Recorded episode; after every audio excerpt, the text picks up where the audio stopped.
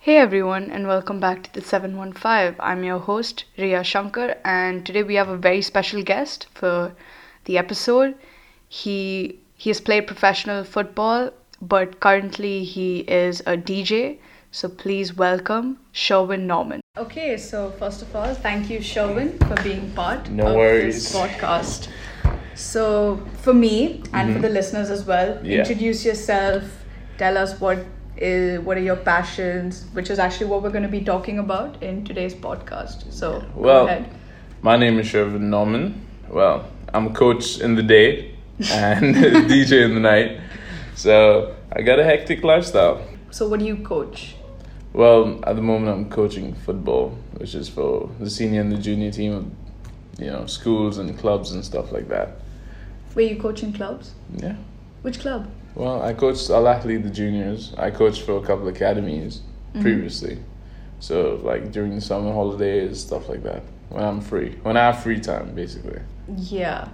So you said that you're a coach in the day Mhm. and you DJ at night. Yep, that's the lifestyle. So let's talk about your sleep schedule. I know there's not much to talk about that, but it's non-existent. Basically, there's there's not much sleep. So um, if I have school in the morning, that's from five a.m. till about you know two. I'll sleep during the day till about six. Get ready, go to work, finish at about three. Sleep for like two hours and come to work again in the morning. So how do you survive? um, coffee, Uh, no, but no, coffee seriously. and Red Bull. That's Or Red Bull as well. yeah. But so you go home and you sleep after school. Yeah, and you need a very clean diet to have the energy to wake up. So you uh, do you have a strict diet? You would say. Not really. I just eat everything in moderation, but you know, I have the energetic stuff, so that's like bananas, lots of carbs, you know, Mm-hmm. stuff like that. Cool. So let's um, get into more about your football. Okay. So you were telling me the other day that you played for Al Ahly. That's a professional club in the UAE. So tell us Yep. more about how you got into football. How'd you end up at a professional club, and how you're here right now? Well, I started off very bad, horrible player. That was about in grade four or five. And then luckily I had amazing coaches around me that, you know, helped me develop condition. And eventually I made it to the school team. That's where I mm-hmm. started. So I made it to the school team, juniors. And then just with training and, you know, persistence, I got up to the main squad, which was the under 18s at the time. How And- old were you when? I started playing under 18 when I was 15 or 14 years old. That's pretty impressive. Yeah, so so I made it on there. I made it on as a substitute. A year later or two years later, Uh-huh. I was captain of the school team. So I was the youngest captain the school had basically seen so far. Nice. So how'd you get from being part of the school team to Al? So one of my teachers, he gave me really good advice. He's an ex-professional. He told me that as soon as the school life is over, like as soon as you graduate, it's done for you. Like your football will be done if you don't make a move now Uh-huh. and have an outside actual career. So if you don't build it from now, as soon as your school life's over, it's gonna be hard for you. So I took his advice and I went to you know a couple of school team matches and stuff. And I remember one of the coaches coming and telling me like you should come try out for the team. This is this, but I never really paid attention. It was like I was thinking small at the time. Then when I heard my my teacher tell me that, so I went on. I was like, called him up, went for a trial, got selected, uh, moved up the ranks within a couple of months, and yeah, from there I went on to. I was actually in the academy first, then I moved on to the clubs. Okay. So I basically got scouted from the academy to play in the club. Mm-hmm. Al Ahly, as you mentioned, I played under 21. So that wasn't the main team. I was like around, I don't know, 17, 18 when I was playing Wow. for Al Ahly under 21s. And at the time, I was traveling with uh, the academy. So we were representing UAE at international competitions, you know, in Sweden, Denmark, Amsterdam. So that gave me a lot of exposure to, you know, professional football. Wow. and like the talent around the world. Yeah, that sounds amazing actually. So why did you leave Al Ahly? I left Al Ahly to go to the first team. I wanted to play in the first division, mm-hmm. first team. I wanted, you know, the best, the best I could possibly get. So I moved to a smaller club, but a higher level. What's the club which I played for Ajman, the first team. So that's D1, you know, professional football, no academy stuff, just, Yeah, yeah. you know. And it was really, really eye opener at first because it's a whole different story when you go from academy level to professional level. oh, Like, these are grown grown players, grown men. So they were obviously a lot stronger, faster, more committed. They knew what they wanted. So the lifestyle had to completely change. Hmm.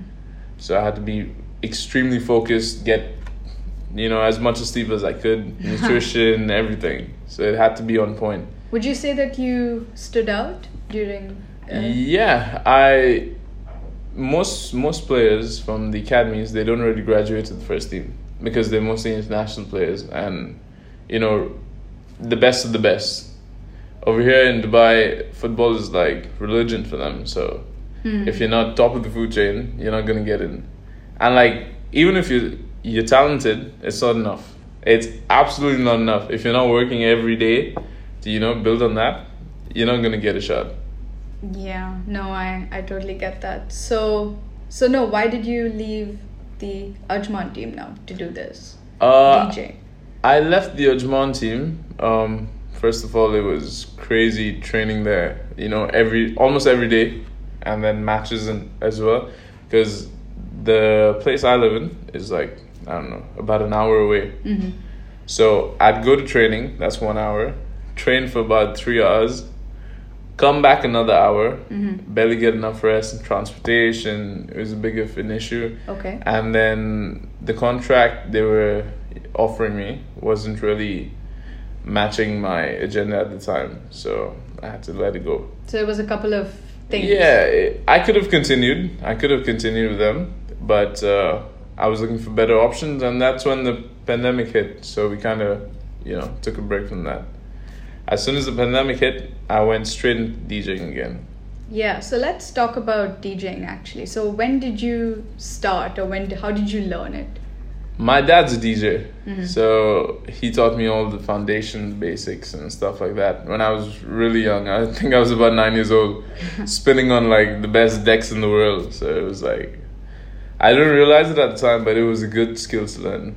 And like as soon as I got my basics done, Mm. all the other stuff just came easy because I was doing stuff at a much higher level than I was supposed to. So I learned the hard way, the old school way. Right. So where do you DJ now? Right now, I'm playing at you know multiple clubs. Mhm. At the moment, they just opened back up. But uh, yeah, I'm playing at you know Penthouse. I'm playing at High Five. I'm playing at EXO Club. It depends where my promoters and where the managers you know tell me to play and where there's you know a big party happening. Mm-hmm.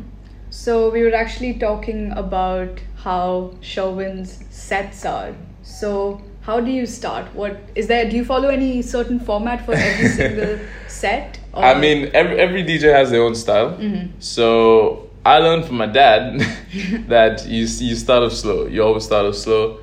When people are walking in, you play you know light background music. So I usually like to start with house music.